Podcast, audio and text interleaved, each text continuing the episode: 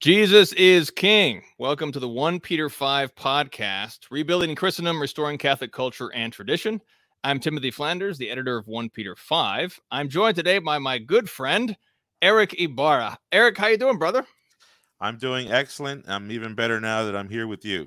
Yeah, man. Hey, this is this is great. It's always good to talk to you. Erick and I have known each other for years. I, I think you're probably my oldest internet friend that I've actually met in person a couple times. Yeah, I, know, uh, I remember that. We started talking on the phone pretty pretty quickly. yeah, I don't know when. Uh, I, I was going to ask you because our topic today is the filioque, and I couldn't even remember when it was that we started talking about Eastern Orthodoxy and everything like that. Was it like 2014, 15, something like that? Years ago. Yeah, somewhere somewhere around 2014. It was definitely, you know, about a year into uh, the pontificate of Pope Francis. Okay, so somewhere around 2014. Uh, so Erick has been studying this topic for something like going on eight years now. yeah, um, and like he's he's written a book about all of his studies, the Filioque. Mm-hmm revisiting the doctrinal debate between Catholic and Orthodox. So, this is a doctrinal debate about the nature and person of the Holy Spirit. And the nature of this topic is not only very complicated, it's also very uh, awesome in the in the sense of awesome, awe, uh, reverence, something that we should bring to this whole discussion because we're speaking about the all holy Trinity. So we're going to start with a prayer. We'll we'll start with the the uh, Greek Catholic prayers uh, that are the normal prayers for uh, beginning the liturgy and the Trisagion. So we'll just pray this and then we'll just get into our topic. Name of the Father, Son, and Holy Spirit. Amen. Name of the Father, Son, and Holy Spirit. Amen. Name of the Father, Son, and Holy Spirit. Amen. O Heavenly King, the Comforter, the Spirit of truth, who art in all places and fillest all things, treasure of blessings and giver of life, come and abide in us and cleanse us from every stain and save our souls, O good one. Holy God, holy mighty, holy immortal, have mercy on us. Holy God, holy mighty, holy immortal, have mercy on us. Holy God, holy mighty, holy immortal, have mercy on us. Glory to the Father, and to the Son, and to the Holy Spirit, now and ever into ages of ages. Amen. All Holy Trinity, have mercy on us. Lord, cleanse us from our sins. Master, pardon our iniquities. Holy God, visit and heal our infirmities for thy name's sake. Lord, have mercy. Lord, have mercy. Lord, have mercy. Glory to the Father, and to the Son, and to the Holy Spirit, now and ever into ages of ages. Amen. Amen. Our Father who art in heaven, hallowed be thy name. Thy kingdom come, thy will be done on earth as it is in heaven. Give us this day our daily bread and forgive us our trespasses as we forgive those who trespass against us. Lead us not into temptation, but the verse from evil. Amen. For the prayers of our holy fathers, Lord Jesus Christ, our God, have mercy on us and save us. name of the Father and the Son and the Holy Spirit. Amen. name of the Father, Son, and Holy Spirit. Amen. name of the Father, Son, and Holy Spirit. Amen. Okay, now we can begin uh, this topic. It's it's I, I hate talking about this topic to a degree because of the nature of of the issue. Um, it's so complex, but it's also just such a uh, it's an ineffable thing to even talk about. But mm-hmm. nevertheless, it is something that we need to talk about. So the reason we are discussing this at 1 Peter 5, um, our online journal is not really directed towards the Orthodox. Uh, it's really for Catholics. That's really our readership. But uh, we identify various errors or traps that Catholics could get into. And one of these is the Greek schisms, one of the three Greek schisms. There are three of them. Um, and the reason that we're trying to get deep into it in this show, we're trying to present uh, what Erick has brought out in his research, um, which is going more to the depths because there's a lot of sort of shallow polemics out there. And I'm going to share in just a minute sort of the what is the shallow polemic about the filioque? Because if you don't go deeper and deeper, it's really easy to kind of get caught off guard by this uh, the shallow version of the polemic and be quickly convinced of uh, you know that the Greek Orthodox Church is the true church or something like that. Um, but I want to also emphasize before we get into this topic as well is that uh, the the title of this show is against three errors of the Greeks. We're going to present four Greek teachings about this topic. There's four different doctrinal views among the Greeks. Three of them are erroneous. And I want to emphasize that when we talk about the Greek schisms, the Roman position really only triumphs by a nose. And we've talked about this, Erick. Um, this is not a triumphant uh, polemic. Um, this is this is a dispute among separated brethren, is what this is. So even if we're if we're saying against the errors of you or you are our errors, your errors, this is this must be a, a dispute among separated brethren. Uh, if we can't do that, then we're not really Christians. So, Erick, any comments before we get further into the topic? I just want to say I agree wholeheartedly. I think that um, you know the, the, the golden rule applies here: uh, do unto others as you would want done unto yourself, as our Lord Jesus Christ taught us. And uh, I think that applies definitely in this debate on the procession of the Holy Ghost. Um, it's such a, a difficult topic. It's one of the most difficult topics I have ever researched in my life. It it and and I think because of that, and and because of the golden rule, we need to approach this very delicately and in charity. Yes, absolutely. I, this is really the breakdown. Uh, the definition of schism is is is a lack of charity, and so that's the at the really the heart of this. Um, so let me get into more of the topic now. I have researched a little bit. I'm going to get we'll get into some of the history, but it, it does seem so. The three, if you're if viewers are not familiar, there the three Greek schisms are one the Assyrian Church of the East, i.e., the Syriac Church, also called the Nestorian Church, although they don't like that term. There's also number two is the Miaphysites or the Oriental Orthodox. That's like the Coptic Church, the Assyrian, uh, the um, Armenian Church, the Ethiopian Church, and then there is the Eastern Orthodox, and that's the most numerous. That's the Russian Orthodox, obviously, the Greek Orthodox. Um, now, I have talked to one Syriac Orthodox scholar, uh, the Assyrian Church. He told me and we'll get into the Syriac version of the Filioque. He told me that this is really not a doctrine that they have a problem with in terms of the the Spirit proceeding from the Father and the Son. Um, do you know anything about what the Oriental Orthodox say about this doctrine? So I, I I've I've not had any discussions with Oriental Orthodox scholars on the subject. I have had um, discussions with um, people who are in seminary who are Oriental Orthodox who say they're they're getting their views from their professors, um, and they seem to have far less of an issue with this, if not um, no problem at all. So um, that's what I've seen, but I've also seen other Oriental Orthodox say that it is unacceptable, but not on any official scholarly level.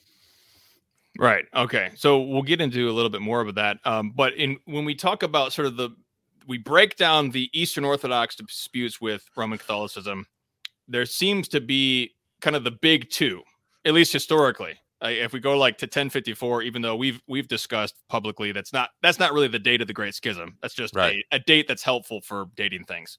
Sure. Um, but if we talk about like 1054, there's really the big two which is the papacy and the filioque. Now, they at the time they also added a bunch of other issues like Saturday fasting, celibacy, bearded or non-bearded clergy, leavened and bread, but they don't sure. talk about those very much anymore. Right. Thankfully, that's that's those are no longer so it's kind of boiling down to filioque and papacy. Now, I know there's other issues, but if we just set those aside for a minute, would you say that the filioque is which one is the stronger argument? It, it, seems to me that the papacy is the more stronger. Filioque is weaker. What do you think? Uh, when you say meaning strengths in the competition between East and West on this issue? Yeah. So do they have a stronger case with the Filioque against Rome, or do they have a stronger case with the papacy? Which of these is more? Um, uh, I would actually say that they have a stronger case against the papacy. Right. Um, okay. And and I think that on the Filioque, um, I think more vulnerabilities become clear from the orthodox position. Yeah, that's that. That's exactly what. Yeah, that was what I was trying to say with my. Oh, I'm sorry. I, I, no, yeah, I agree I, with you. Yeah, there's. I I do think that especially with the papacy, it's kind of like the. It's like um, it's like evidence. Like with the with the filioque, they have to sort of, they have to find the phrase, uh, not father alone, if you will. They have to find the you know from the father alone. They have to find that in the patristics. Whereas with the papacy, there's kind of like uh, where is the where is the evidence for the papacy? You know, it's it's kind of like a, a lack of evidence uh, yeah. in a in a sense. Um, so the basically the um, one of the prominent books is by Edward uh, Siecienski, The Filioque: History of a Doctrinal controversy published by Oxford, and that's sort of a history of the filioque. And you wrote your you titled your book the same. What makes your book different than that sort of standard text on on this controversy? Yeah, so um, Dr. Siecienski, who um, when I'm with him, he's given me permission to call him Ed whenever we have exchanges. Um, Ed wrote this book just to give a survey of the doctrinal uh, the doctrinal controversy between the the East and the West.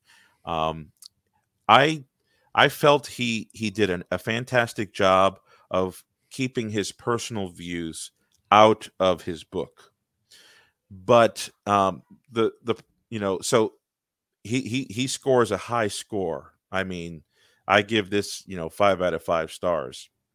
But um, one of the handicaps when you don't want to give your own view is that um, the reader has to then do their own uh, weighing of the evidence.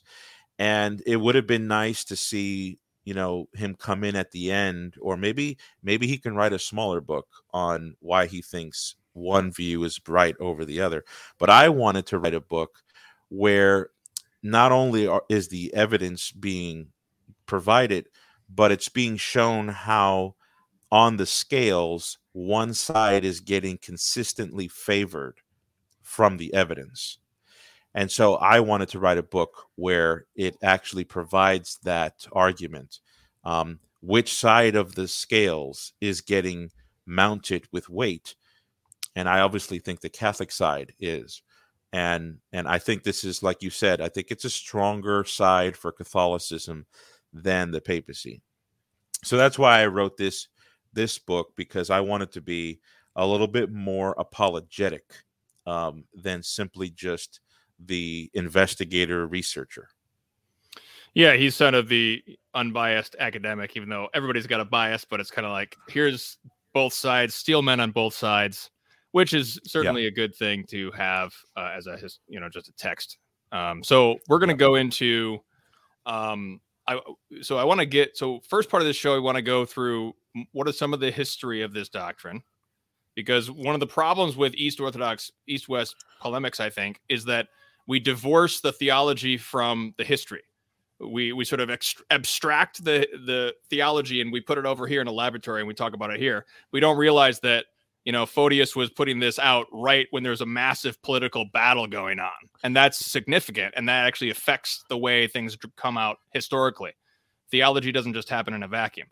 Um, but the but that's what produces the sort of shallow straw man attack on Rome regarding the Filioque, which basically breaks down like this. There was this thing called the Nicene Creed, which we all agreed on. It was the Nicene Constantinopolitan Creed in 381. We all agreed on it. Everybody confessed it. But then Rome added to that creed unilaterally. They didn't ask anybody. And therefore, they departed from the Orthodox faith. They departed from the Orthodox the faith of the fathers by adding to the creed. Therefore, they went into heresy. Now, that's pretty much the shallow version. Uh, I think that I don't know if you would agree with this, Erick, but I, I would certainly be willing to concede that the addition of the filioque was at the at the very least a historical uh, problem, a, a perhaps even a sin against charity, we might say. Um, it was a mistake; it shouldn't have been added.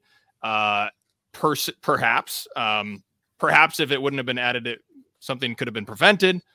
Uh, I think we could concede something here, um, but there's more historical historical complexities. there. What do you think about that? Yeah, it's tough to say because, you know, initially the way I looked at it when I studied the history, it did look very much like a sort of like a vindictive move.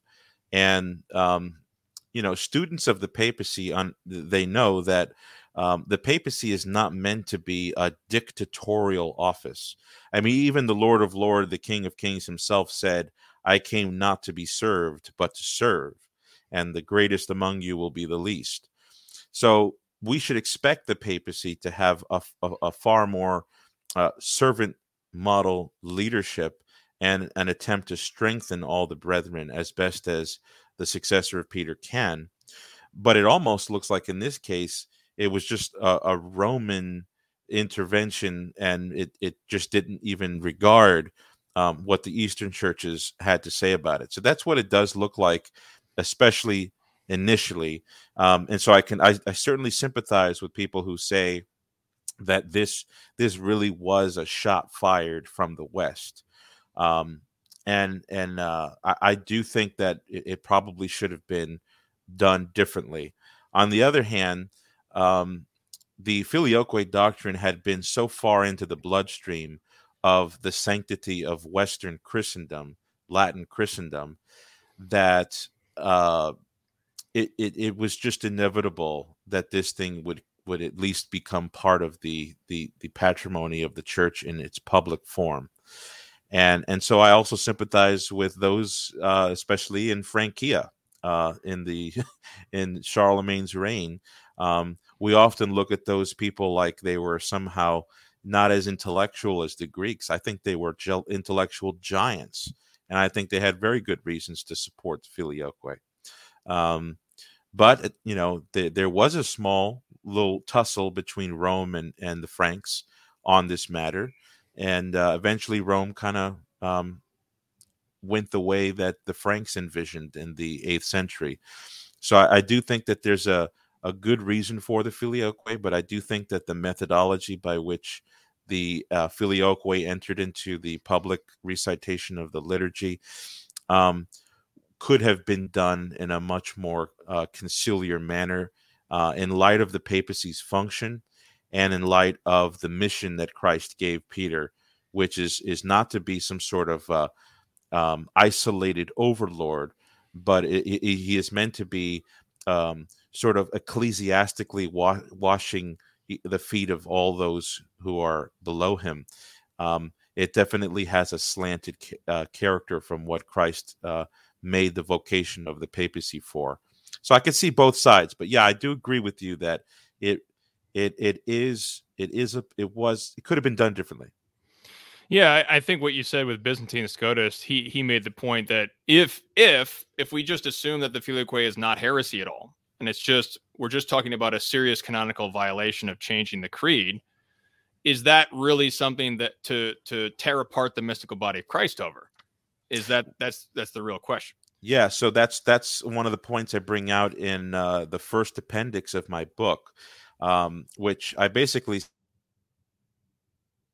just go ahead and concede that adding the filioque to the creed was a canonical crime let you know I, I don't personally believe it was a canonical crime but for the sake of the debate let's i'll go out on the limb and just give that to the greeks orthodox side. Okay fine that was a canonical crime. Let's let's go forward with that. But if the filioque is a biblical do- doctrine meaning it was biblical patristic and therefore divinely revealed from god himself then the crime that the Greeks committed when they condemned the doctrine has far more weighty damage and it's more consequential on their side than it is on the Latin canonical criminality side. Yes. I hope that makes sense. Yes, and that's a it's an extremely important point to raise. Um, and ultimately there was the filioque in two creeds in the West long before 1054 happened. Uh, there was the, as you said, the Frankish Latin Nicene Creed already had the Filioque in it, and there was also the Quicunque Vult, the Athanasian That's Creed, right. also already had the Filioque in it. So Rome and the East were keeping communion with a bunch of Filioque creeds for for centuries before this became this provocation. But the issue is that there was a bunch of political and uh, social and cultural factors that were at play. The main uh, political and cultural narrative of the first millennium is that the Eastern Roman Emperor and his patriarch are gaining more and more power over the first millennium. Uh, the papacy is also trying to react against that and asserting more power in in in response to that or out of his own initiative at times. Um, but then there's also these barbarians who are coming down and destroying Rome, and so the Pope of Rome is always trying to find help from armies in the east to fight against these barbarians. But the problem is that some of the armies in the east are actually heretics. They come over now they're iconoclasts. Now they're gonna be her- there's or they're now they're uh, uh, what next? You know, whatever Byzant- new Byzantine heresy is out is coming with their army to impose something on on the West. Right. And it's actually a number of Greek and Syrian popes, in fact, of Rome that start to look to the west and look to the north as political allies among the Franks. Um, and look, it's actually during an east-west schism, the Acacian schism, is when uh, Clovis of of the Frank Clovis the Frank is baptized during right. a, a, schism in 490 uh, or so.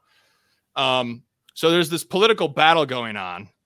Um, now that's the backdrop for the, th- theological doctrinal uh, history, uh, which I'd like to go through Daddy, right now. What's up, bud? Sorry to disturb you, but I heard Peanut crying. Okay. He's coming from upstairs. All right, here I'll I'll, I'll take I'll yeah I'll, I can yeah I I can well, here, uh, yeah I'll give gonna, a little history on that issue there. Here, here I'm and, gonna I'm gonna put up this outline here. You can no problem. Yeah, yeah.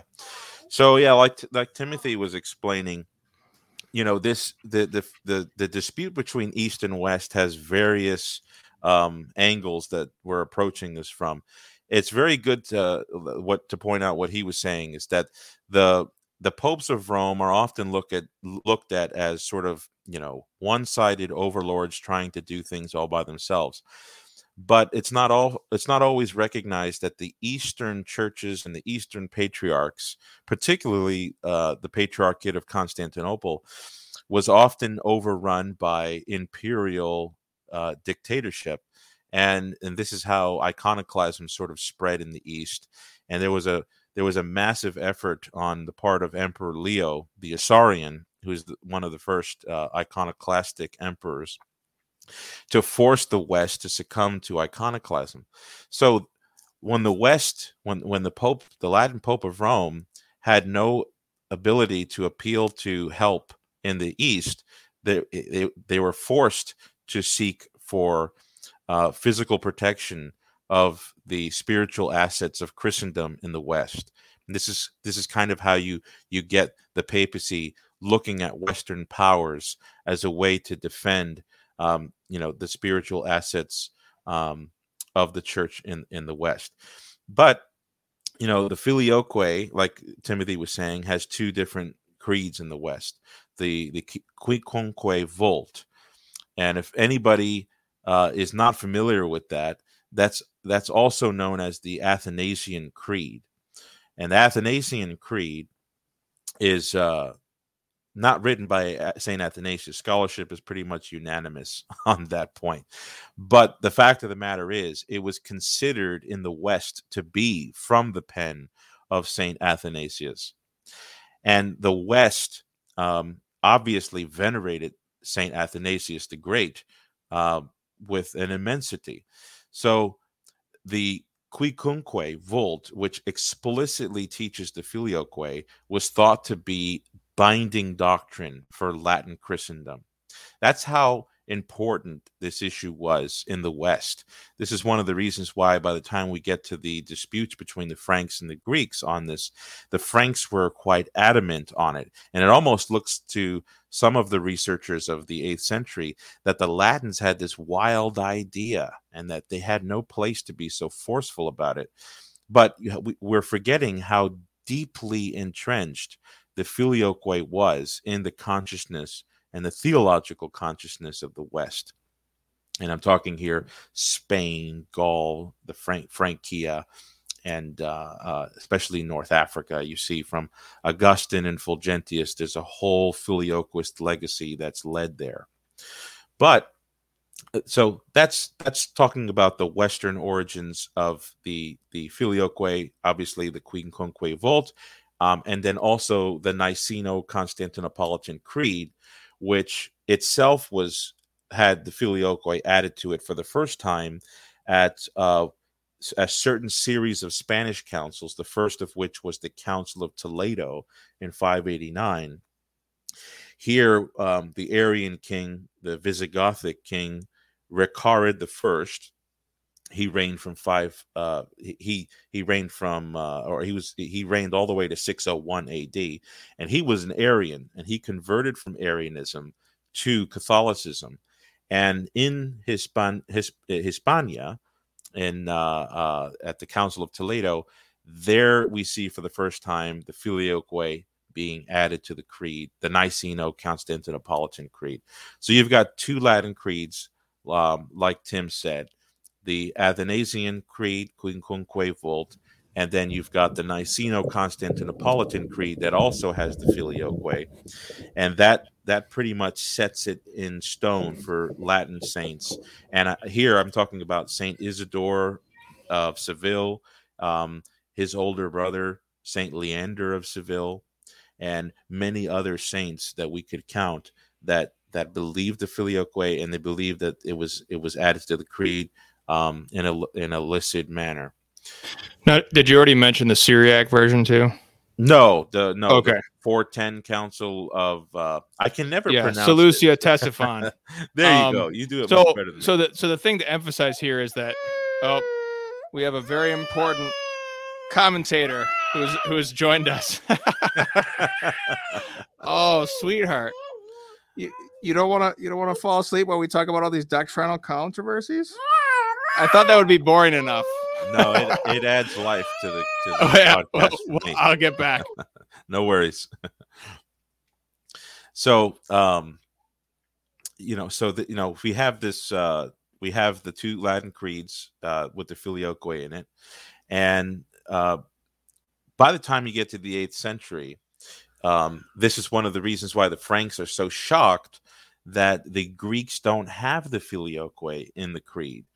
So by the time you had certain monks, uh, you know, Frankish monks that uh, make it to Jerusalem to, uh, to to worship, they are found reciting filioque in the creed, and the Greeks there, they were like, "Wow, how how, how do these people have this this filioque business in the creed?"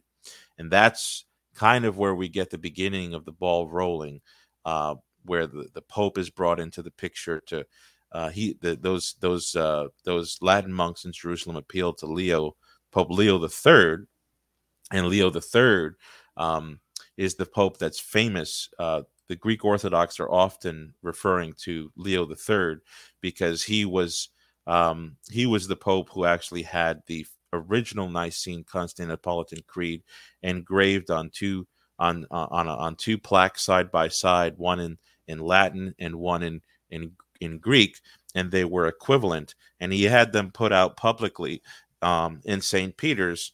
Um, what what many people don't know, though, is that Pope Leo III, um, who's venerated by the Eastern Orthodox, by the way, um, he wrote extensively defending the theological um, the, the, theological correctness of the filioque. So, in other words, he believed that it was definitely a divinely revealed doctrine that the Holy Ghost proceeds from the Father and the Son. However, he did think that for disciplinary reasons, that it, it was not wise to revise what such great fathers came to agree upon at the councils of um, Constantinople. Constantinople one, and uh, eventually with with the Council of Chalcedon, which which um, put an extra lock, so to speak, on the on the Nicene Constantinopolitan Creed. So you've got, uh, you know, we we've got to get you know back to where this becomes a contro- controversy with Photius the Great. Photius is really where the Greeks begin to have um, a big theological problem with the filioque. You have precedents before. So, for example, you've got the writings of Theodore of Mopsuestia and Theodoret of Cyrus, and those two Greek theologians in the in the uh, latter part of the um, in the latter part of the uh, fourth century, going into the fifth century, especially with Theodoret, um, they they speculate on the theology of Saint Cyril of Alexandria, believing that the that the Spirit somehow comes from the Son. So you have you already have a sort of precursor to Greek concerns about this issue of the Son, uh, the spirit coming from the Son in some way. Uh, Cyril of Alexandria, I believe, taught the substance of the filioque, but it, we don't see a Greek and Latin debate um, until another precursor, which is during the seventh century, with an encyclical letter of Pope Theodore um, of Rome, who was actually a Greek himself. And, and, I think it was it was it was either Martin or Theodore, Pope Martin or Pope Theodore. I can't remember, um, but um, one of the two uh, wrote an encyclical letter to the uh, to the East, um, and in that in that uh, and that um, in that document it, he makes a reference to the to the procession of the holy spirit from the father and the son. And that raised up concerns in the east. And this is one of the reasons why saint maximus the confessor comes in with his famous uh, intervention we say um, with his letter to marinus explaining that the latins are not teaching a heretical doctrine with the filioque that they're teaching perfectly orthodox teaching. If you understand it correctly to east to Greek Eastern ears. So that that put the qualm down. But Photius is really where we see uh, a resurrection of a mighty anti anti filioquist agenda. And uh, Photius is famous for his uh, long document called the Mystagogy of the Holy Ghost. And in that document, he gives out his philosophical theological reasons for why the filioque does damage to a coherent trinitarian theology. And you know his objections were that if you have the holy spirit proceeding from the father and the son that that confuses the father and the son in their hypostatic properties so the father is the cause of all deity. The both latins and greeks believed that. Saint augustine believed that. Um, the catholic church today believes that.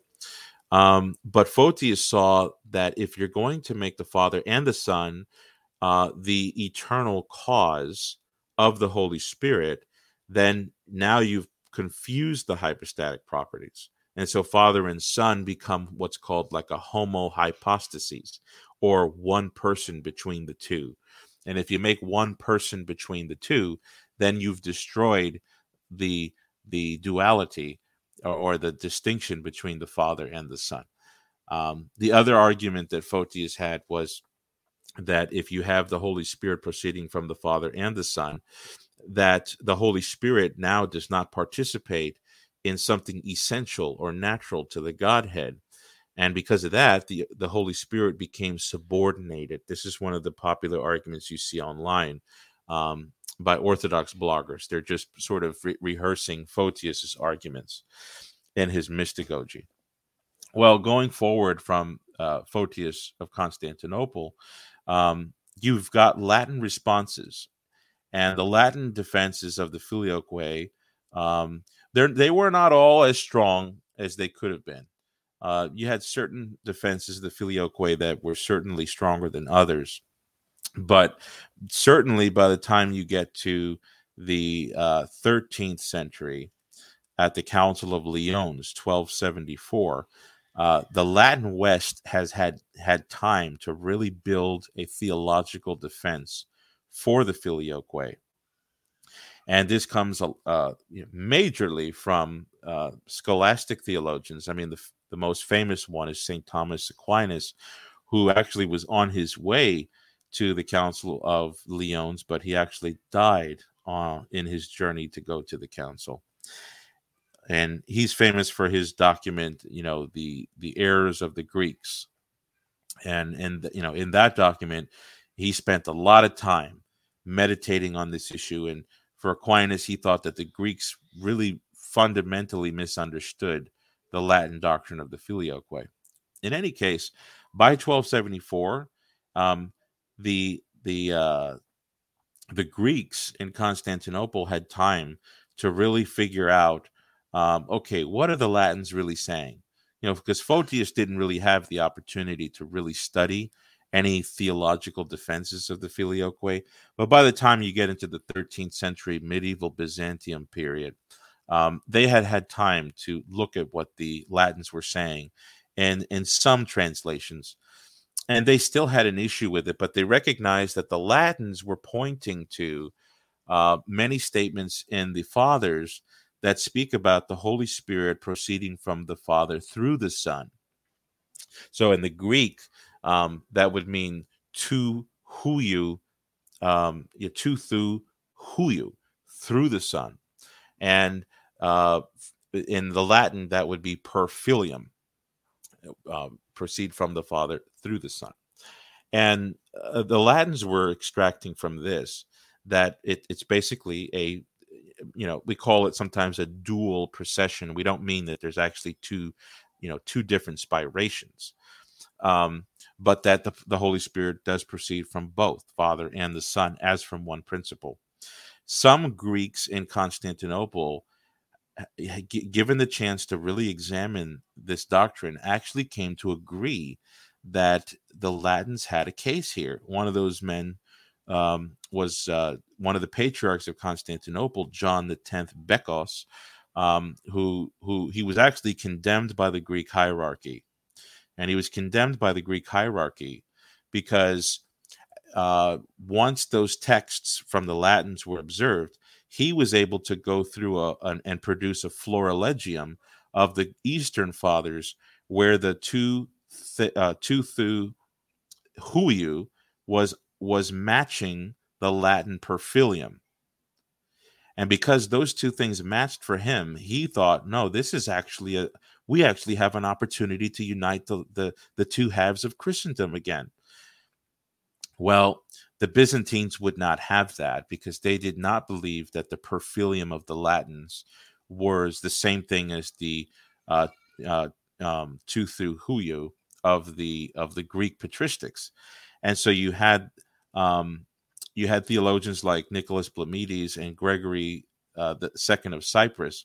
Gregory actually replaced uh, eventually um, Bekos as the patriarch of uh, of Constantinople. Think it was his immediate successor or one successor after the previous. Um, and Gregory of Cyprus, who uh, I'll just refer to him as the Cypriot because that's just a little easier for me to continually say Gregory of Cyprus. Uh, the Cypriot, yeah, he wrote a certain tome or a tomos in Greek, and that tomos was actually um, an official response to the arguments of John Bekos in favor of union with the Latins, based upon this whole intersectional unity between the uh, huiu of the Greek patristics and the Perfilium of the Latins. But it ended up also being a condemnation of the Latin Council of, of Lyons 1274, um, sort of like a, a final canonization that no, we are not uniting with the Latins, and John Bekos is wrong. And, and they eventually put that into ratification or legislated law at the Council of Blachernae in 1285. And that's where you get this um, introduction of the uh, Orthodox understanding of an eternal relationship between the Son and the Holy Spirit. Timothy, you're back. I don't know if you want to tag in here and um, say anything. Uh, sure. Yeah, I I just had just had my daughter. She was just happy, and then right when you started talking, she started being unhappy. Oh man, I'm sorry. Man, it was my fault. We had we had nap time planned perfectly, but then nap time didn't materialize like I thought. Oh, one okay. minute. That's okay. I I had uh, had a chance to talk about the uh, two Latin creeds, and we kind of fast forward through the uh, disputes in the eighth century, and then um, briefly touched on Photius, his arguments in the Mystagogy and then now we're at the 13th century where you've got this medieval um, bridge that that had opportunity to be made between the the Council of Lyons, where you've had a, a, much more fully developed defense of the Latin filioque, and then also you had the Greeks, the Greek theologians in the East who had the opportunity, unlike Photius, to actually look at what the Latins were saying. Well, Bekos was condemned by the Greeks at the council. Uh, actually, he was condemned prior to, but he had a chance to, you know, get a hearing again um, at the Council of Blachernae, 1285. And people need to understand this is a huge marker in, in Byzantine history. The Council of Blachernae, uh, 1285, is where we first see the Greeks articulate some sort of acceptance that the Son of God has some sort of mediatorial relationship to the Holy Spirit in the ad intra relationship of the Trinity. And uh, there's a couple of different interpretations of the Council of Blachernae. Um, you've got the Neo Palamite interpretation, which I think Tim has um, um he right. has the different views here. So there's uh, four Greek views on the Filioque. You've you've touched on Photius, I think. Um, yes. There's so there's four. Um, so uh, let, let me take the opportunity while my daughter's not crying to provide yeah. my comment here. And so I don't know what you actually said about the history, but so I mean the bottom line for me is that there's no patristic terminological consensus about the eternal production of the relationship of the Son to the Spirit. There is the Antiochian terminology, there's the Alexandrian terminology, there's the Syriac terminology, there's the Latin terminology. It's simply not a question that was ratified and with a consensus among the fathers. It simply does not exist. There is, however, a patristic consensus on the fact that the all the persons of the Trinity, the, the all three persons of the Trinity, have their origin in some sense with the Father. The Father is the origin of the Godhead, if you will. There's this monarchy of the Father. Um, and so when the Greek Constantinopolitan Creed is sent to all the bishops of the entire world, after the Syriac Christians get under the after their they they were enduring a persecution during the whole fourth century uh, under the uh, Emperor Shapur II in Persia. So they didn't have any time to deal with this. They got out of the persecution, but then they got the Greek creed and they said, well, then they, they translated it into Syriac and they didn't have any problem with altering Greek canons and making their own canons. And the same with the Latin West. They got the Greek creed. They did certain. Hold on, just a minute, Bubba. So they they had these different interpolations. There's not only the Filioque, there's two other interpolations. They changed the grammar in the Latin to fit the Apostles' Creed because that was really the main creed at the time. And they also added God from God. That's not in the Greek version either. So they have so we have we have Christians in in the east of the Roman Empire in the Syriac east in the Persian Empire and we have also Christians on the western side. They're all adding to the creed at will. They not none of them feel the need to have this as a ratified creed until the emperor of 451 begin, begins to make it sort of this imperial citizenship. And that's sort of after the fact. So this is becoming in, imposed in the liturgy after these other reaches of christianity have already been adding to the creed and conforming it to their local customs and their local patristic uh, consensus. Um, and so it's only later on when this starts to become a problem. Um, and we have you want to say hello? Say hi. Hi. Hi. What do you need bud? The ketchup has that white thing on oh here why don't you go get the ketchup bring it back here i'll open it for you okay? All right. Um so the so the bottom line is that the idea that so the first premise when we go back to our shallow straw man in the very beginning of this show it starts with the premise that there's this whole patristic consensus about the Nicene Creed of 381, which that didn't, I mean, there is in theory, like, yes, everyone agrees to it, but we already see in the very beginning, um, we have these local bishops who are freely translating it into their own language and they're freely adding to it or adjusting it according to their local customs and their local liturgies. So that's already happening happening for centuries. And then, as you pointed out, Saint Leander, an Orthodox saint, is the one who ratifies the Latin Creed. I'm I'm not sure if we know from the manuscripts if it was actually inserted or if he, you know, if what if Saint Leander just said, "Oh, well, here's my manuscript. It already has a filioque." Who knows where he got it? You know, they just copied it down through the centuries. Mm-hmm. Who knows who added it exactly? But they, as you said, it's already in the bloodstream of the Latin West. They are already understanding this, and the Syriac yeah. Church is already there. Yes, there's an eternal relationship. So I think it's it's hard to start to make this argument, as you said, it's, it's this vulnerability of the the Greek Orthodox position here, is that they seem to be taking either one father or some section of the fathers and then imposing that on all the other fathers as if that's what a patristic consensus is. well, I, I don't think that that's the way we should work as as Catholics, as Orthodox Christians. We should take all the fathers as one, take look at what all the fathers said together, and then try to bring a consensus out of that. Absolutely. I mean, that's that was the Florentine project. Right. So yeah, let, so, Florence. Yeah, let me pull up uh, because one of the things that Orthodox will say is that they'll say, "Well, the Orthodox Church rejects the filioque," and then they'll say, "Well, then you can ask, well, what? Okay, well, what is the Orthodox doctrine on the filioque? Then, if the Orthodox rejects the filioque, sometimes if you become orthodox you're you are actually liturgically re, you re, liturgically renounce the filioque well then what is the what is the orthodox doctrine of the eternal relationship between the spirit and the son? Well as you started to, to note here there are four different views among right. the greeks. Um so i don't know which of these you've already gone through but do you want to break down some of these one two three? Yeah yeah, I know. We we I talked about Photius, you know, and, and Photius's arguments against the filioque, but his positive, you know, his position on on this matter was was basically the monopatrist position, um, monopatrism, which literally means, you know, from the you know from God the Father alone. And uh, Photius was a strict adherent to um, when it comes to the procession of the Holy Ghost, that it is from the Father alone. And that was that's basically what he's arguing for in his mystagogy.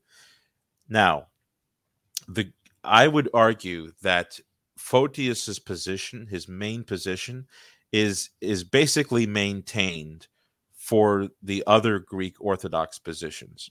However, um, there are there is some development, some added color to the uh, subsequent medieval Byzantine theology on the on the procession of the Holy Ghost. So the next thing, like I had mentioned, was the Council of Blachernae, with that whole standoff between John Bekos and the Cypriot um, of Constantinople. And at that council, um, this the Cypriot um, he basically said, "No, John Bekos is wrong. That this timeless inter this this timeless um, reality of the spirit through the son has nothing to do with the spirit's hypostatic origin. It rather has to do with what's called this eternal illumination or eternal manifestation through the son and so he envisions that the the holy spirit is completely a finished product when it comes to causation from the Father alone. So the Holy Spirit proceeds from the Father. Boom, that's it. Photius's monopatrism is maintained. But then he adds this other element. He says, yes, the Holy Spirit proceeds from the Father alone, and and and he's a that procession is a finished product from the Father alone, but that the Holy Spirit is manifested through the Son eternally. So kind of like um, the analogy he gave was the the light that emits from the rays of the sun. So you have the sun, and then you've got the rays of the sun, and then you've got the light that emits from the rays of the sun. And the idea was the Holy Spirit is like the the the, the light that emits from the rays, where its its cause is the sun, not the rays.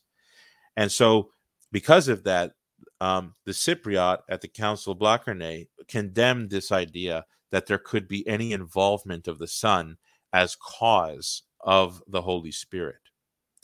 So that's the eternal manifestation. Now, there's different interpretation of that, which is number three here on the list, which is the Neopalamite interpretation of the Cypriot. The Neopalamite interpretation actually takes a different view um, than than Gregory of Cyprus, I believe. They think they're interpreting Gregory of Cyprus correctly. They would say that no, what the Gregory of Cyprus is talking about with the the sun, the rays, and the light that emits from the rays is actually what's called the energetic procession. Now, um, some of the listeners here who might be familiar with the famous debate between the, the Palamites and the Thomists on the issue of the essence and energies distinction, don't let that muddle the, the discussion here. Um, basically, what we're talking about here is not too controversial. Uh, in God, you have essence and activity.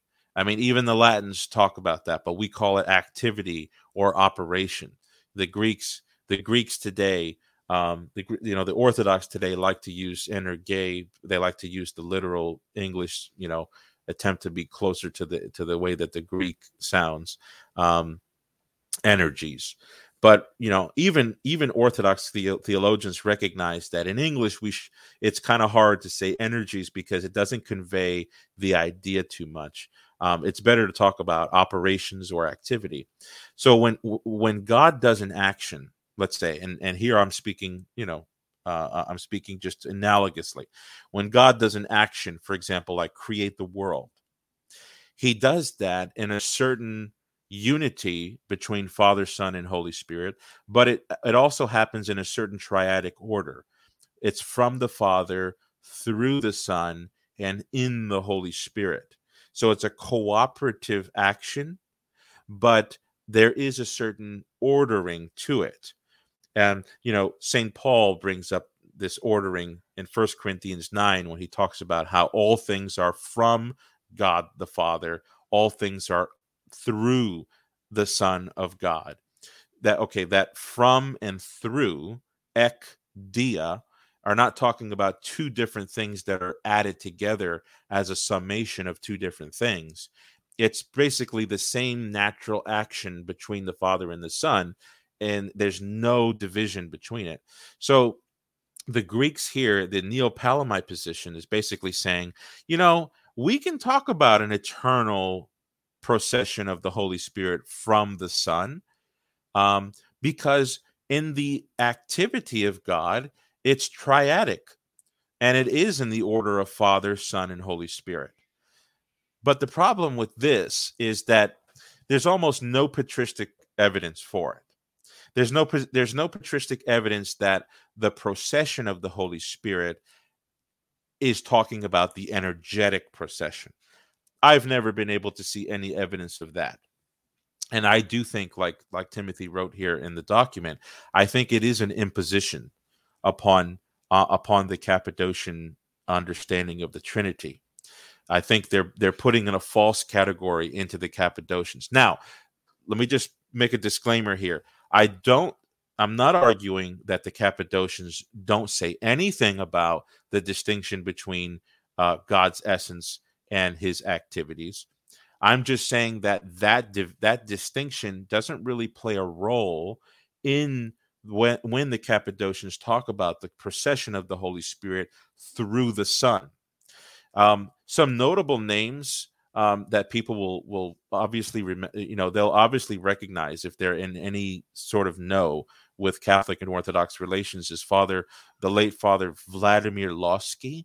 Um, he he wrote a famous book, The Mystical Theology of the Eastern Church. You've got Father John Meyendorff, who is a, a, another um, you know Greek Orthodox theologian who who is a, considered a neo-Palamite and living today. Um, we could point to uh, Dr. Marcus Plested, um, and he he's a professor of theology over at Marquette. Um, in, in, in Wisconsin. And and these scholars would say, yes, there is a filioque in a sense, but it's in the category of God's activity, not in the category of the hypostatic origin of the Holy Spirit. So they they imposed that also on the Council of Blachernae 1285. In my reading and in the reading of some other uh, Orthodox theologians, and that brings us to um, the uh, the fourth view here, which is uh, basically the the the pioneer in the Greek world is John Bekos. Um, and there are some Orthodox scholars today who take this view. For example, uh, Peter Gilbert, I think uh, he would definitely, uh, he's sort of given his whole life to studying um, Bekos and his corpus on this pneumatological reality of the procession of the Holy Ghost. And Kallistos Ware, um, who I think often gets belittled today um, by Orthodox researchers. Um, and that's probably because so many people in the English world think that by appealing to Kallistos Ware, that that somehow settles the debate for everything because he's kind of like the Pope of the English speaking world uh, in the Orthodox world. That's not actually true. He's not, you know, he doesn't have any, you know, binding authority. However, he is an intellectual giant and he's been involved in so much of the scholarship in in uh, both the Greek world and the English world on on Palamas, Gregory Palamas, and uh, relations with the uh, Latins. If you pick up his book, The Orthodox Church, go to the index and find everything you can on the Filioque. way. And I, I agree with about 85% of everything he said, especially with how the Greek Orthodox view um, can be reconciled with the uh, Latin Filioque, um, given a certain explanation. Uh, were you just mentioning Kallistos Ware there? I was yes. gone for a minute. Okay, yeah, right. Yeah. That's what I thought.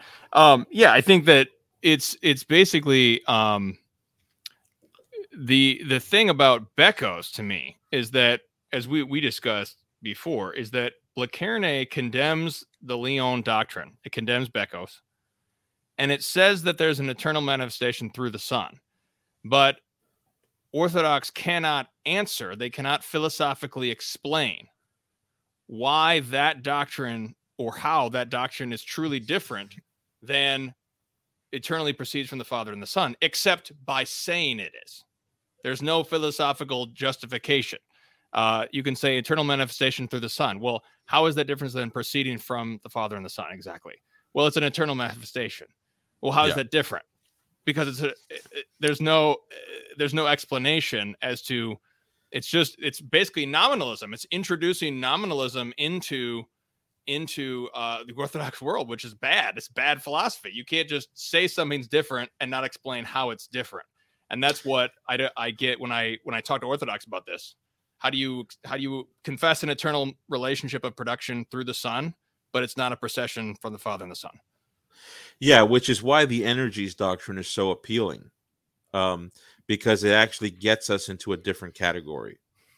Um, and and Gregory Palamas uh, in my reading, which I, I, don't know, I can't read him freely in Greek, um, but for all the English translation I've acquired through the scholarship that's on both sides of this debate, um, meaning both sides within the G- Greek Orthodox world, um, they seem to believe that he that Palamas was only willing to believe in an energetic procession of the Holy Spirit. Um, which is another reason why he was open to speaking about how the Holy Spirit can be the love of the Father and the Son.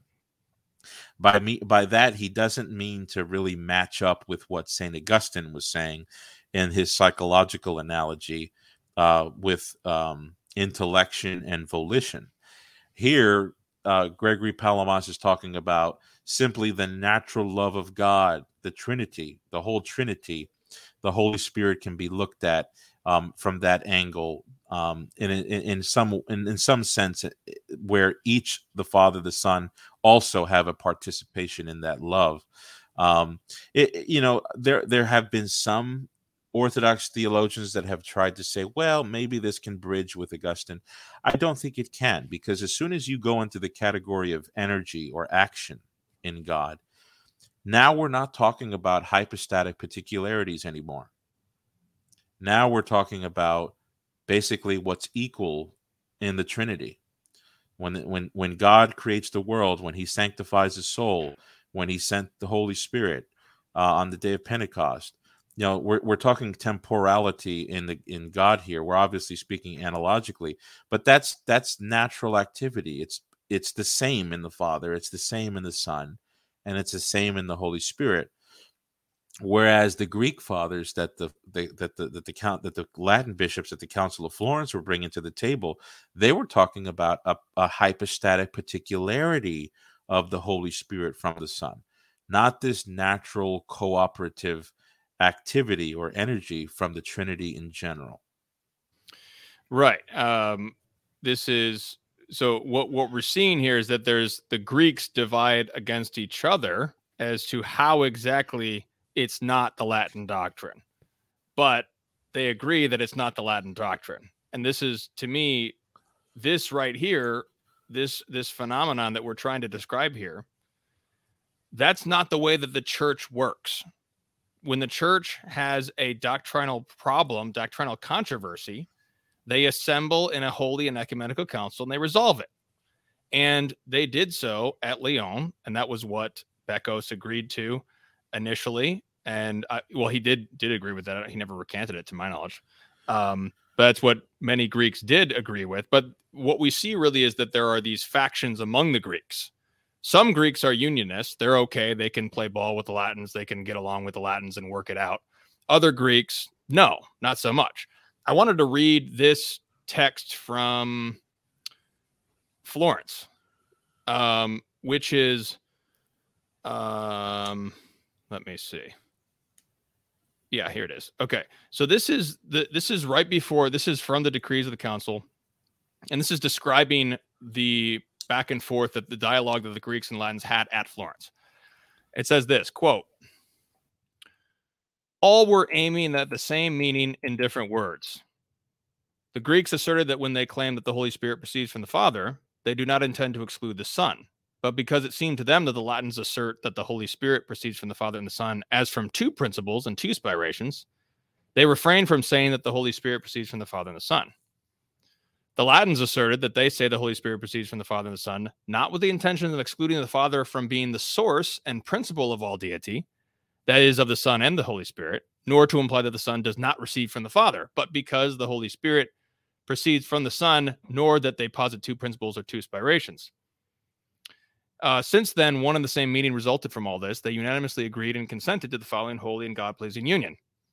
And this is where Florence breaks down and essentially says the Greek fathers say one thing, the Latin fathers say another thing, but they're both meaning to, they're both tending towards the same thing, which is that the Father is the sole origin of the Godhead and that the Spirit proceeds from the Father through the Son or father or from the father and the son as from one principle but the relationship of the spirit to the son is one uh, sort of an indirect relationship in terms of origin because the father is the only origin. And so they're both tending towards the same thing they're just answering different aspects with different terminology and this is ultimately what i think what uh, a study of the fathers uh, an objective study of the fathers comes to is that we come to these different terminologies that are really trying to answer the same question. Yes, absolutely. And and and this is really the only way to make a coherent picture because um the Greeks at Florence um they they knew that you could not have the Latin fathers teaching one thing and the Greek fathers teaching something totally different such that there's a heresy that arises in between the mutually venerated fathers of the church, either in the West or the East. So that's one of the things today. Sometimes you see some of the Orthodox might say, well, the, Lat- the Latins may have taught that, but the Greeks taught this. Well, see, that kind of thinking and mentality was intolerable to people like um, Bessarion of Nicaea or St. John of Damascus. St. John of Damascus, he said that the fathers are basically infallible, nearly, and that if there ever is some sort of variance in the fathers, that we should do everything we can to make a, a, a reconciliation possible. Okay, this was when he was considering the objection that maybe Epiphanius had destroyed one of the holy images. He says, okay, he doesn't he didn't believe the authenticity of that report, but he said, even if you have a variance of that tiny crumb in the fathers, that's still the tiny crumb compared to the majority, right?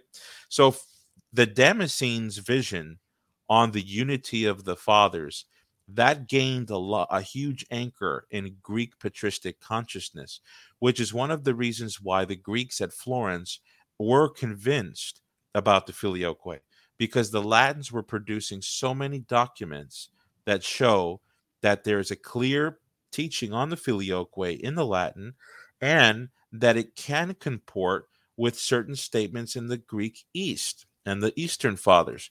And so the only way to have a coherent picture here is to come to that precise summary that you just gave. That yes, they speak differently. They they do a certain model difference on the Trinity. Perhaps Augustine squeezed a little bit tighter around the notion of divine simplicity. I, I, I happen to not think so. I think Gregory of Nyssa just had his hand just as tight around that doctrine.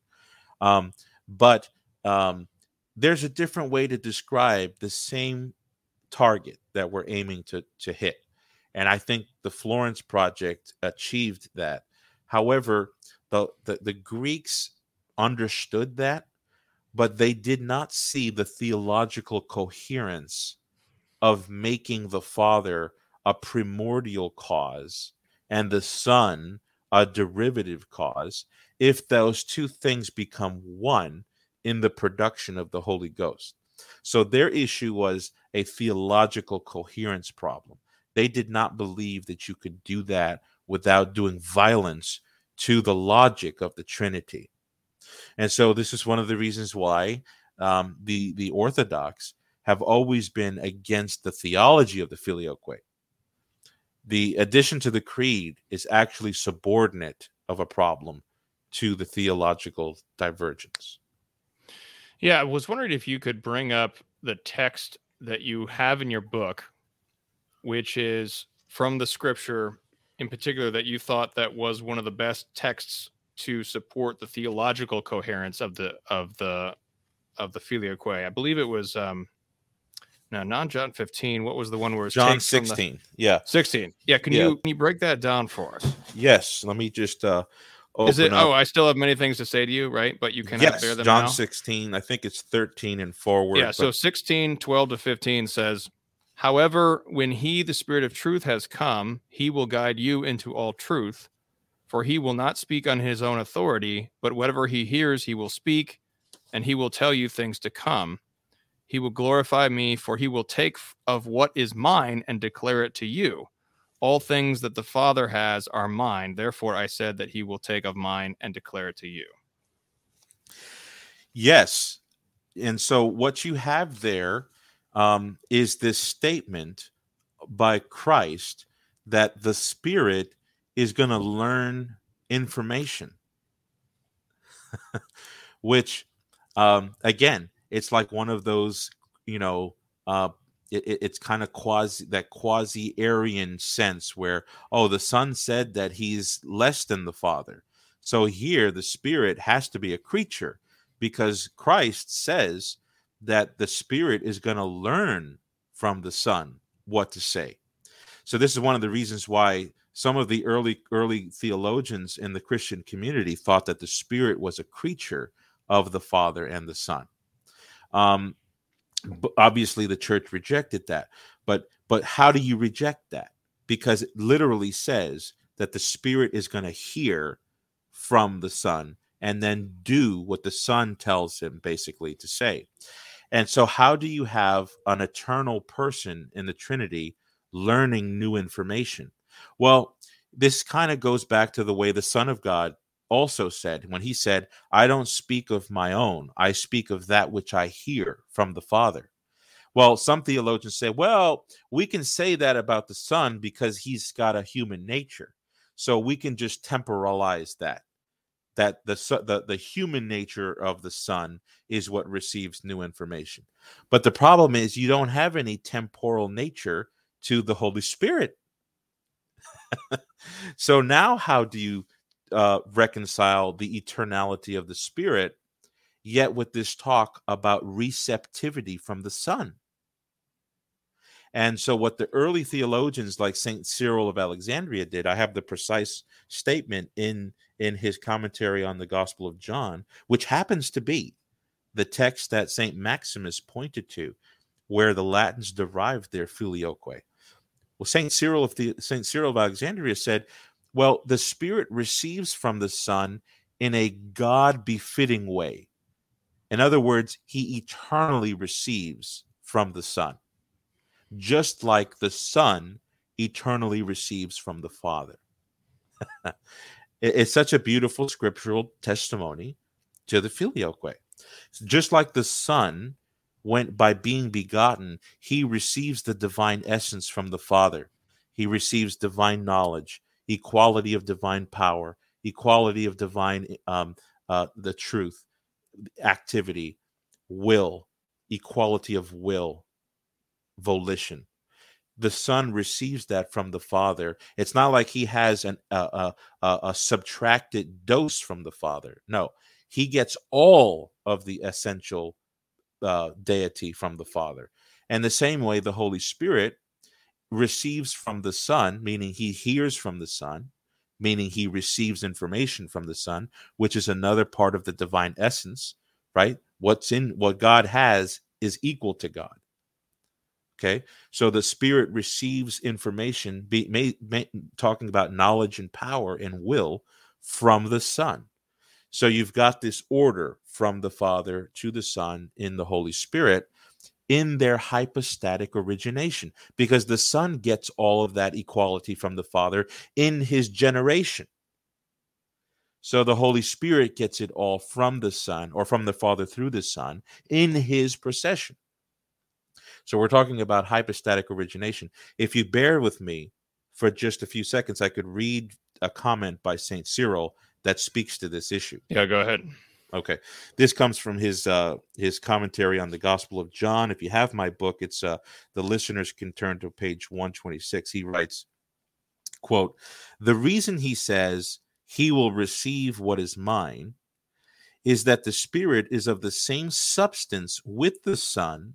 And proceeds through him in a God befitting way, thus possessing all perfect activity and power over all things we believe that the Spirit subsists of himself and that he truly is what he is and is said to be, even as he exists in the essence of God and proceeds and issues from it, possessing in himself all that belongs to it by nature.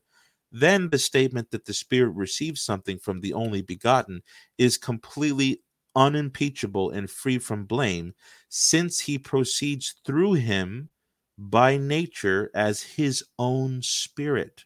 Close quote. This is one of the reasons why Theodore of Mopsuestia and Theodoret of Cyprus were, or Cyrus were, uh, uh, uh, they were pulling their hair out of their their head because um, Cyril is basically saying that the Spirit derives from the Son eternally. I'm not one of those who believes that Cyril rejected the filioque in his responses to Theodoret. That's a whole nother debate. Um, but yeah, you asked me the best text in the New Testament for the filioque. It's definitely John 16.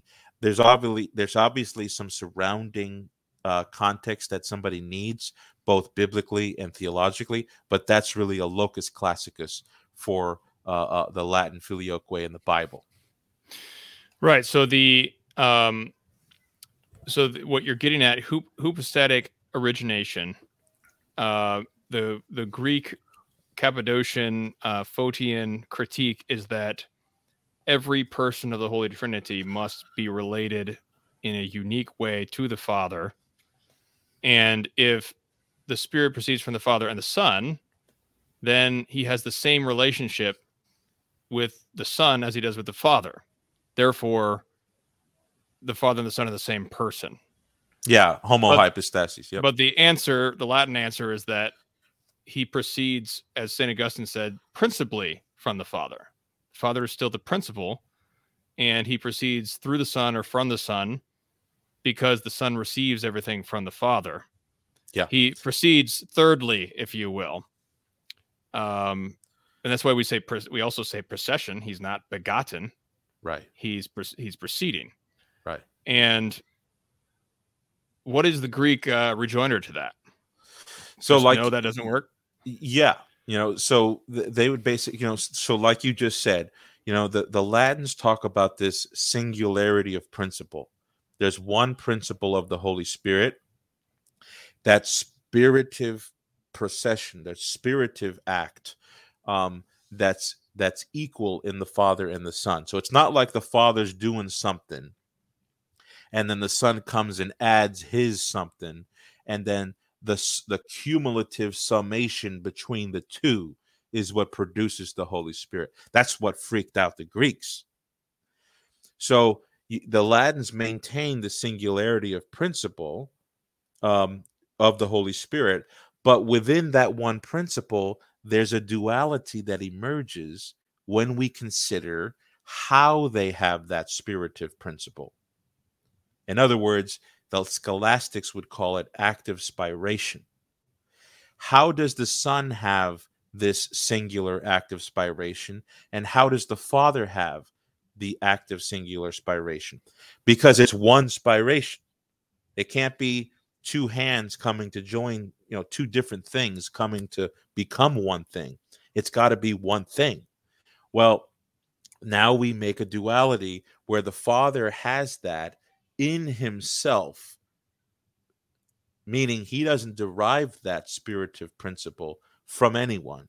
He has it, he's he has the abundance of fertility in producing another person in himself.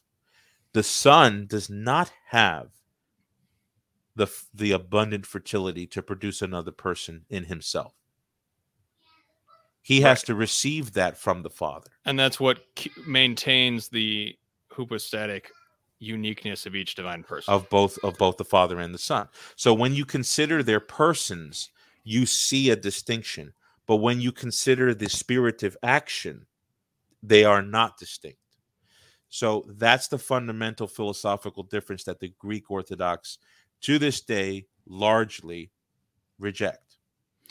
So I, w- I want to close this out by the the sort of final points here, and then take any questions. Any, if anybody has questions, we can get those in just a minute for Erick. Um, once again, please buy his book. It's linked below. The Filioque um, goes a lot deeper than we can get through even in an hour and a half here.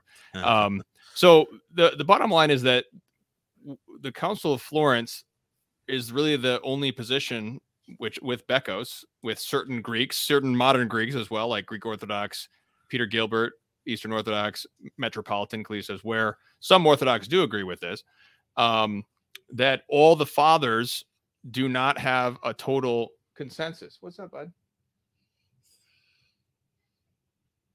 So can you give me some water because sure, sure, bud. Here, um, here's some water, buddy. Yeah, here, take that. Take this glass right here. Okay. All right. Um, so the Council of Florence does justice to the patristic consensus because it, it allows the fathers to be unique in their particulars, uh, but result uh, result um, brings them together basically, synthesizes them into one doctrine of the Trinity, and then dogmatizes it. Whereas the Eastern Orthodox who reject this, they then disagree as to what exactly is the the doctrine. Now, to be fair, there are certain divergences within the Florentine boundaries, namely among the Thomas and the Scotus. They have different, uh, more particulars in terms of how this is explained, but that's not what the Florentine dog- dogma is. The Florentine dogma is that the Spirit proceeds from the Father and the Son as from one principle. The Spirit or the Father is the principle of the Trinity. That's the dogma. As far as more particulars between Thomas and Scotus, that's not dogma. So no Catholic is required to become a Thomist or a Scotist on particular questions within these boundaries. Um, and that's one of the things that I've I've had one Eastern Orthodox I've talked to. He thought that you had to understand it in a Thomistic sense. You're you're required to do it that way, and and but that's not the way that Catholic dogma is working at Florence. It's it's it's making a general dogma which synthesizes the various patristic witnesses, and then it doesn't go any further. It just says this is what we know as dogma. Further particulars are not dogmatized. Um, but nevertheless, as I said, uh, Orthodox converts are sometimes forced to reject the filioque, but they're not actually forced to um, confess any particular Orthodox doctrine. Um, so this is what I mean when I say that there is no Orthodox Church vis-a-vis Western heresies.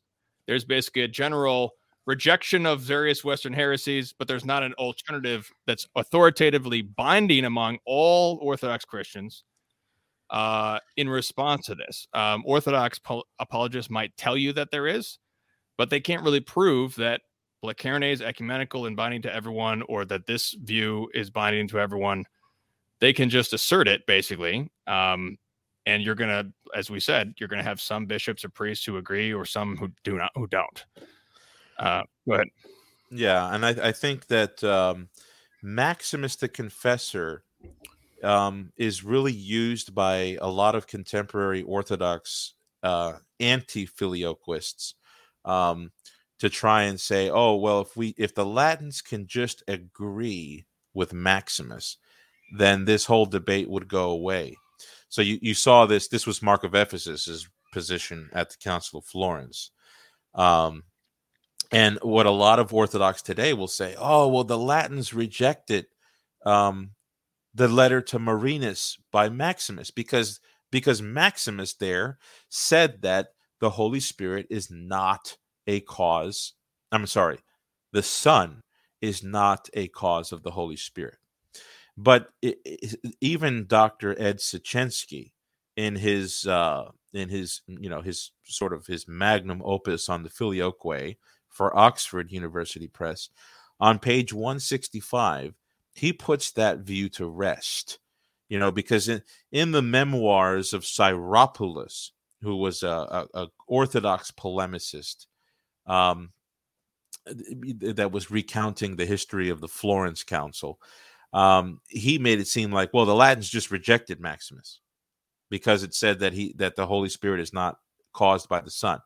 But if you go to Siecienski, which is a far better book, far more balanced, um, on the history of Florence, page 165, he even he quotes what the Latins said um, at the council, which was they agreed with e- even the Greek Archbishop Bessarion of Nicaea that no, we can agree with Maximus that the Son is not the primordial cause of the Holy Spirit, which means the the absolute font and the fontal source of all of all generation of deity.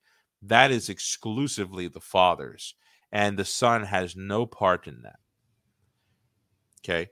But that when when the the father's fertility inspirating the spirit through active spiration.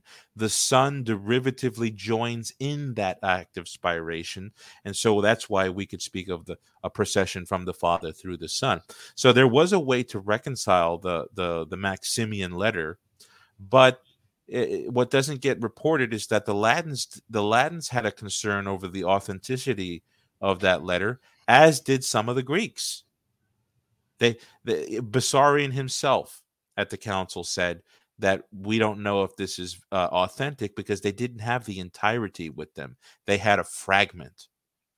So we need to have more historical context when we're just simply saying, "Oh, the Latins denied Maximus and that that's the criteria for union. That was the position of Mark of Ephesus and that's the position today. The Latins don't accept the letter to Marinus." Well, it's much more complex as I've just described. Yes, um, it, it it's it, this is I would um, look at Peter Gilbert again. He's an Eastern Orthodox patristic scholar, and he notes that uh, the letter to Marinus is one. It's coming from Saint Maximus is a Greek who lived in the West for a time, and he knew Latin perfectly well, unlike Photius, perhaps, or other Greeks later on. And he knew the Latin patristics, and he could say that what they mean by these terms is that the Father is the sole cause. And as you just said, the Latins at Florence were willing to accept it that way, unless you interpreted Maximus as excluding any type of eternal production from the Son whatsoever. Um, right. And that's when that's when the there is this uh, denial of a patristic doctrine that that's that is right. in the is in the fathers. That, that that's when we can't go there because we know that the fathers do confess, as you just said from Saint Cyril, um, in in a great um, text there. Um, do you think? And I'm going to get some. There's we got one audience question so far here. Um, do you think that Florence is sufficient to resolve this um, this whole doctrinal dispute? I, I we have uh, my Ukrainian Catholic friend Lyndon Preddy um, he notes that the Ukrainian Greek Catholic Church originally they actually added the Filioque into their Greek creed. And then eh, later in the 90s, after the Soviet regime fell, they decided to take it out to just sort of try to be ecumenical with the with the Ukrainian Orthodox. Right. Um, so, do you think that Florence, as a doctrinal council, is sufficient to resolve this issue, or do you think there needs to be further doctrinal clarification? Yeah, I, I don't. I think that any further doctrinal clarification is going to be breaking our nails out the bottom of the barrel. I mean, I think that we've done all of the concessions that we can. I think we've looked at all the fathers on this matter. I know that uh, Ed Siecienski, um, you know, his position is that Maximus's position hasn't really been examined thoroughly. I happen to take a different view. Um, I don't have the credentials to really compete with him, but in my humble opinion, I think that Maximus doesn't really resolve anything for us because you can be a Neo Palamite and use that letter to Marinus. You can be a monopatrist fundamentalist Photian and use that letter to Marinus. And you could be a Latin filioquist, Thomistic, Scotistic, you know, Catholic and use the letter to uh, Marinus. So I, I, don't think Marinus actually bakes any bread. That that letter to Marinus uh, bakes any bread for us. I think I think the, what you read that summary from Florence that's about the only way I can think of metaphysically and physically um, to reconcile the Latin doctrine and the Greek doctrine. Um, anything if we're if we're if we're trying to dig further down, we're gonna hit the the lava at the core of the earth. Yes, I, I would agree. I, and that and this ultimately because I think there's been a lot of good that has come out of the East West ecumenical dialogue. Not, I don't think the same can be said about Catholic and Protestant dialogue. I don't think that's very, very fruitful. But I do think that East and West has done some good things. They produced produced a few good documents trying to resolve various things. But there also does seem to be, lamentably, somewhat of a uh, an exclusion of Eastern Catholics, and which I think is a great shame because Eastern Catholics have chosen since Florence and after they've chosen to enter into communion with the Holy See on the basis of Florence, and they've suffered for it immensely, some with their blood. Uh, and they've done this because they believe one, that there's no salvation outside the church, and that two, that they need to have charity with their Latin brethren. And then that we will we look at Florence, and despite any shenanigans that happens at all ecumenical councils, because there's always shenanigans going on and evil people and whatnot, we see in the decrees that there is this resolution, that there is a certain amount of charitable dialogue that did take place, that there was a resolution, and that this is this is something that Eastern Catholics have chosen to confess and suffer for it. And so I I I lament the fact that Eastern Catholics are not given their place at the table in this East-West dialogue. Um, and that's very unfortunate. Any any comments on that? Yeah, no, I I, I think that, that that's absolutely correct. Um, that uh, this this is a an unnecessary contention, um, and and we've we've gone so far to accommodate the Orthodox sensibilities on on their fear of the you know the homo hypostasis that Photius and Palamas accused the Latins of and also the subordination of the Holy Spirit out of the Godhead. Both of those main objections have been answered.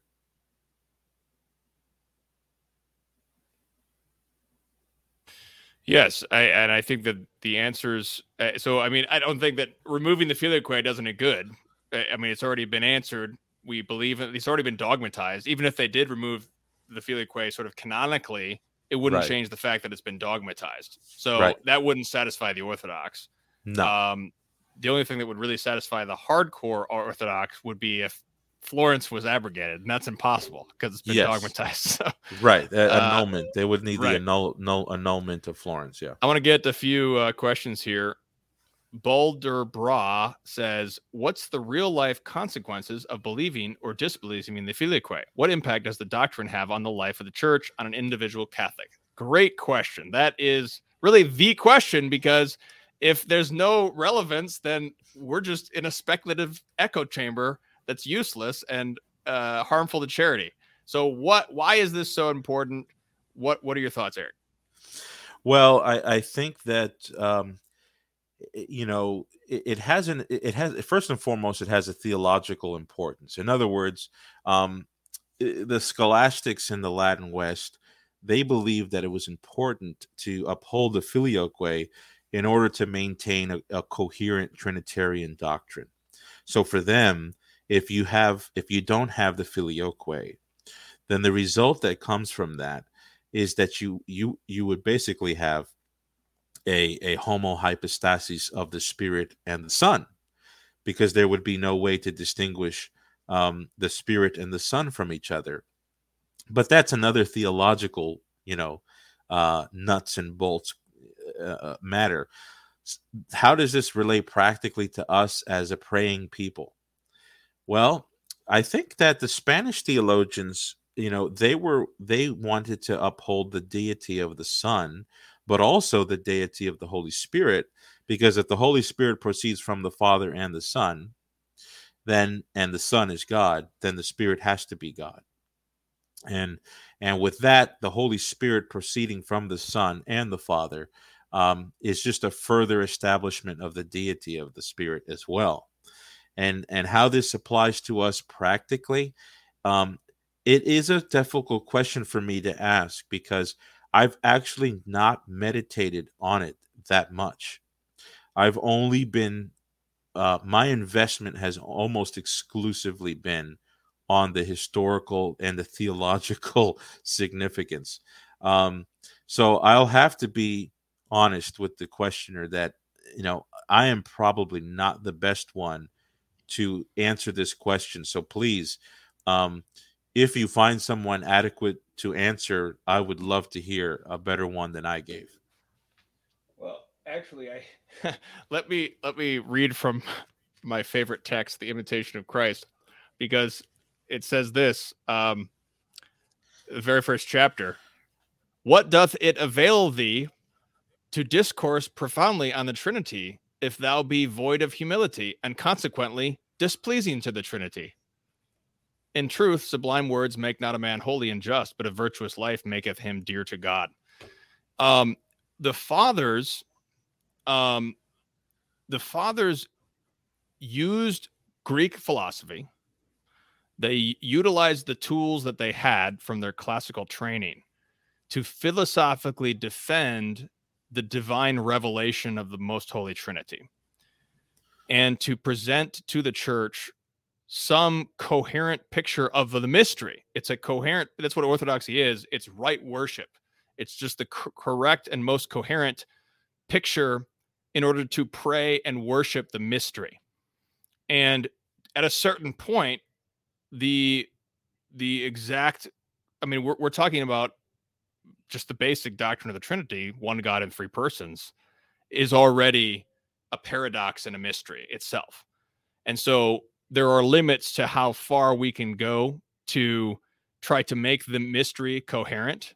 But the whole purpose of everything is to have communion with one God in three divine persons. And so all of these different terms are a means to that end. And so if it's not serving that end, what end is it really serving? Um, and so I think that that this is a challenge. To me, this this is this question is a challenge to the Orthodox side, the the anti-filioquist side, because um, the Latins were just going on about their life, and you know they were just doing their uh, doing their their Catholic life. Now they came over to the East and they said, "Well, why did you remove the filioque?" Uh, so then it's on them to to then prove to the Greeks if they don't have a filioque, then you can't pray and then the Greeks have to prove to the West if you don't have a, or if you add the filioque, then you can't pray to the Holy Trinity. Um, but I think that the really when when this debate gets so heated, we forget that the whole purpose of this is to have communion with three divine persons. And so I think that we lose touch of that and we start to just get into this speculative echo t- chamber um, that is just this philosophical debate that is not even actually trying to get to the whole purpose of that. So I, I think that Florence succeeded in that because it looked at the fathers and said, we're all meaning the same thing. We're all m- going towards the same divine coherent mystery, if that can be even said. It's a paradox paradoxical phrase, coherent mystery, uh, rational mystery, if you will. Um, but once we have those basics of the rational mystery, then we can pray. And so I think at a certain point, we need to just dogmatize the mystery, keep the mystery a mystery. Uh, the her- heretics want to take out part of the mystery to make it more sensible and more rational. And at some point, we need to just dogmatize the mystery and pray and worship. Those are my thoughts. What do you think, Erick? Excellent, excellent, brother. Thank you so much. That was very, very encouraging. Um, let's see. We've got 101 says, if I recall correctly, I've seen claims that the Filioque was later added to the manuscripts of Spanish documents, I guess from Toledo. What are your thoughts? If true, would that hurt the Filioquist position? Go ahead. Yeah. Um, so yes, there there are some contemporary uh, historians. It actually goes. It's been around for a little bit, um, where some some scholars don't believe that um, King Recared at the Council of Toledo 589 added the filioque to the creed. Um, so what has to be remembered here is at the Council of Toledo, you've got a recitation of the Nicene Constantinopolitan Creed, and then you've also got Recared's Confession of Faith, because he was an Arian king of the Visigoth, Visigothic Arian king who converted to Catholicism. So he gave a confession of faith in one part of the council that is in the minutes of the council. And then you've got later on a, a, a recitation of the creed. In both areas, his confession of faith and the creed, you have the filioque. So even if, and I'm going out here on a limb, even if a historian wants to push the fact that the filioque was added to that document of the Acts of 589 later, you still have the confession of faith of the king, which I don't know anybody who disputes the the the the um the accuracy of King Recared's confession. And then you also have Saint Saint Isidore of Seville that writes about this the the, the whole scenario. So was Saint Isidore wrong? I don't think he was wrong. I've actually talked with some um, I've actually contacted some scholars of the of the of the Latin Mediterranean world at this time, the theologians on this matter, and they, you know, they said, look, there's a new little fuzzy wuzzy that theologians are entertaining today, and that's that the filioque was somehow, you know, they went out and they went back and added it all into the documents.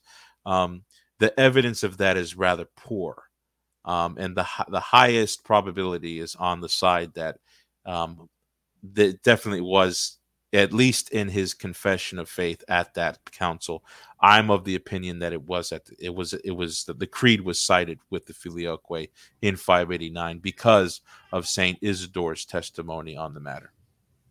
Yeah and to me i like like we tried to present here there's kind of these the whole roman empire and the and the extents uh, the north northern areas the western end in spain the eastern end all the way into persian empire um, there all of these areas are developing certain filioquist doctrines save only for certain cappadocian fathers and that's fine. That's fine you know if they but they're basically innovating certain terms to achieve the same ends. Right. As we said so it, all of these yeah they're just creating these different terms to to, to safeguard the mystery to pass down the deposit of faith and it doesn't hurt the filioque either because um, nobody disputes the filioque in the writings of Augustine um, and of the writings of like Pope Leo the Great, Gregory right. the Great, Isidore, Leander, um, Theodore of Tarsus. You've got so many documents where where nobody disputes their authenticity. So even if you were to clean off the Spanish documents, you still have got a plethora of filioquist documents right. in the West. Right. That, that's a really good point. I mean, you just you basically have this Latin patristic tradition, and then you've also, as I said, the Syriac patristic tradition and the in the Cyrillian, Cyrillian, the Alexandrian. But the really the filioquist phrase is far more Latin. Um, so you yes. have all you have Augustine, you have Ambrose, and you basically have to either throw out Ambrose, throw out Augustine, or you need to somehow try to find a way that when Augustine says the Spirit proceeds from the Father and the Son, he actually means the Spirit proceeds from the Father only. Um, which people, some people have tried to do that. Um, real quick side note Bjorn is asking what's the best imitation of Christ. This is the one I like imitation of Christ. It's the Confraternity of the Precious Blood version.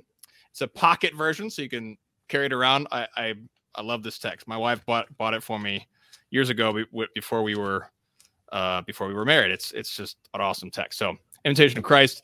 Um, side note, that's the one I always challenge Eastern Orthodox to read because they think that post 1054 we went off the deep end spiritually. Well, if you think that we went off the deep end spiritually, read this text.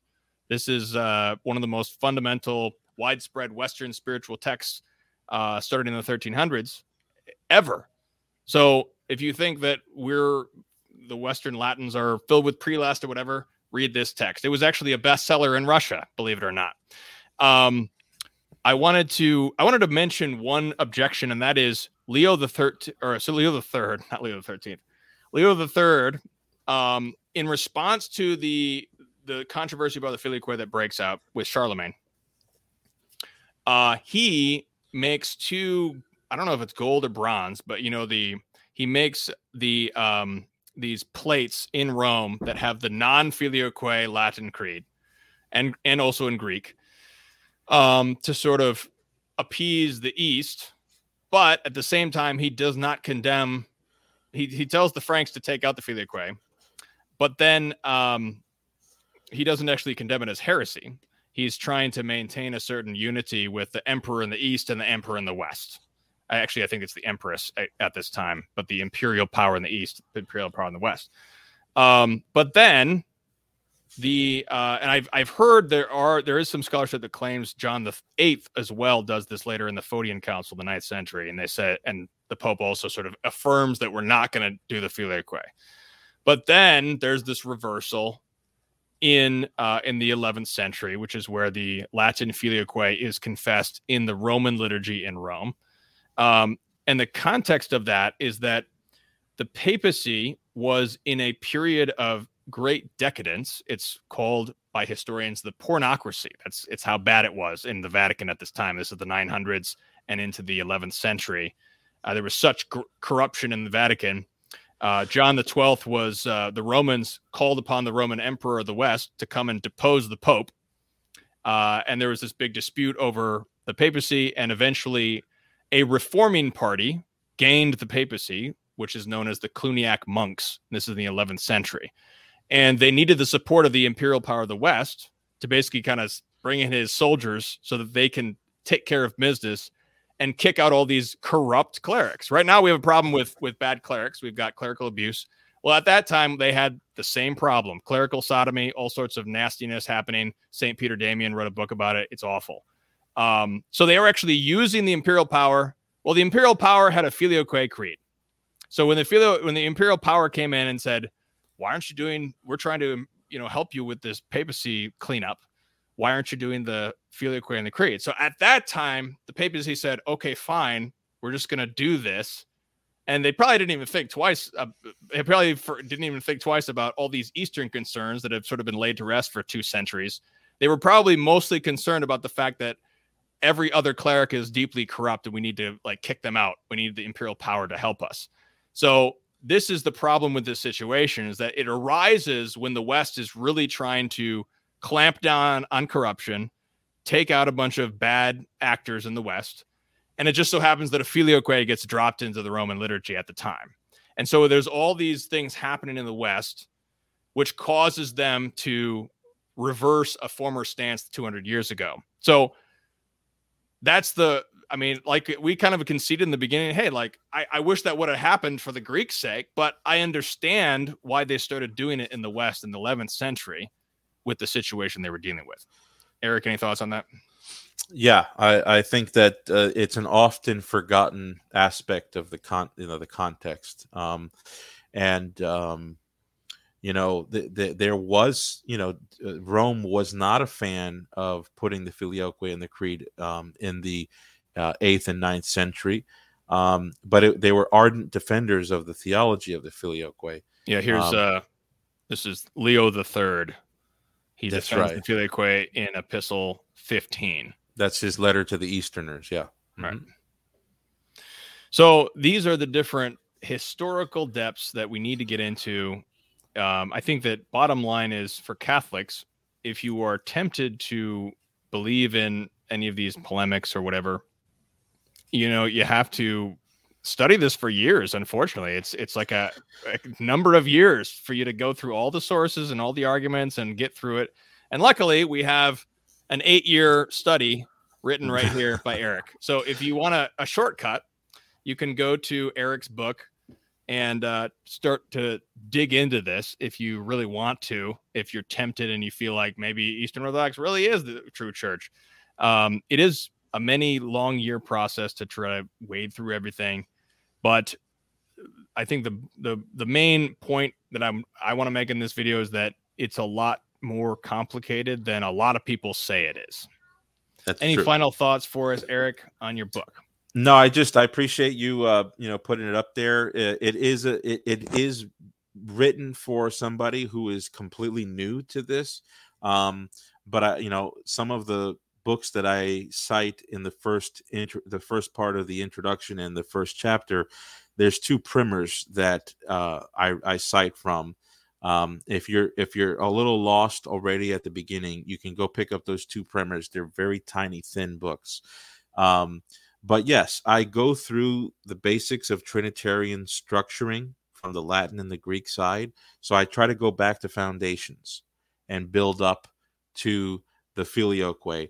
And then chapter four, which is by far the longest chapter in the book, is basically a massive florilegium of patristic texts. I I've not seen one compiled this big before, so I think there's immense value to be gained um, from it just for that reason. Excellent. Yes, thank you so much, Erick. Uh, so I want to direct everyone to the show notes below this video. So right here, you can buy uh, Ybarra's book right here at this link. And then if you want to go deeper, we also have links to all sorts of other resources, both written and video, to go deeper into this centuries long controversy that we pray and hope will be resolved as soon as possible, at least in the individual members um, of of uh, Eastern Orthodoxy. So Erick, thank you so much for your contribution to this debate. Um, I've got another uh, important message from my daughter coming. It sounds like no, maybe not. Okay. Um, so before we lose lose this uh, moment, let's offer up a hail mary to Our Lady. This is the uh, icon of Our Lady of Fatima, which we've been promoting. This is the icon written by a Russian Orthodox Christian and we we promote this icon as a means of uh, unity with our separated brethren eastern orthodox asking our lady to help to intercede and obtain the grace that we need to resolve this um i might have maybe rosemary come here sweetheart what's the matter oh okay All right, let's let's pray. Name of the Father, Son, and Holy Spirit. Amen. Amen. Hail Mary, full of grace, the Lord is with thee. Blessed art thou among women. Blessed is the fruit of thy womb, Jesus. Holy Mary, Mother of God, pray for us sinners, now and at the hour of our death. Amen. Name of the Father, Son, and Holy Spirit. Amen. Jesus is King. Amen.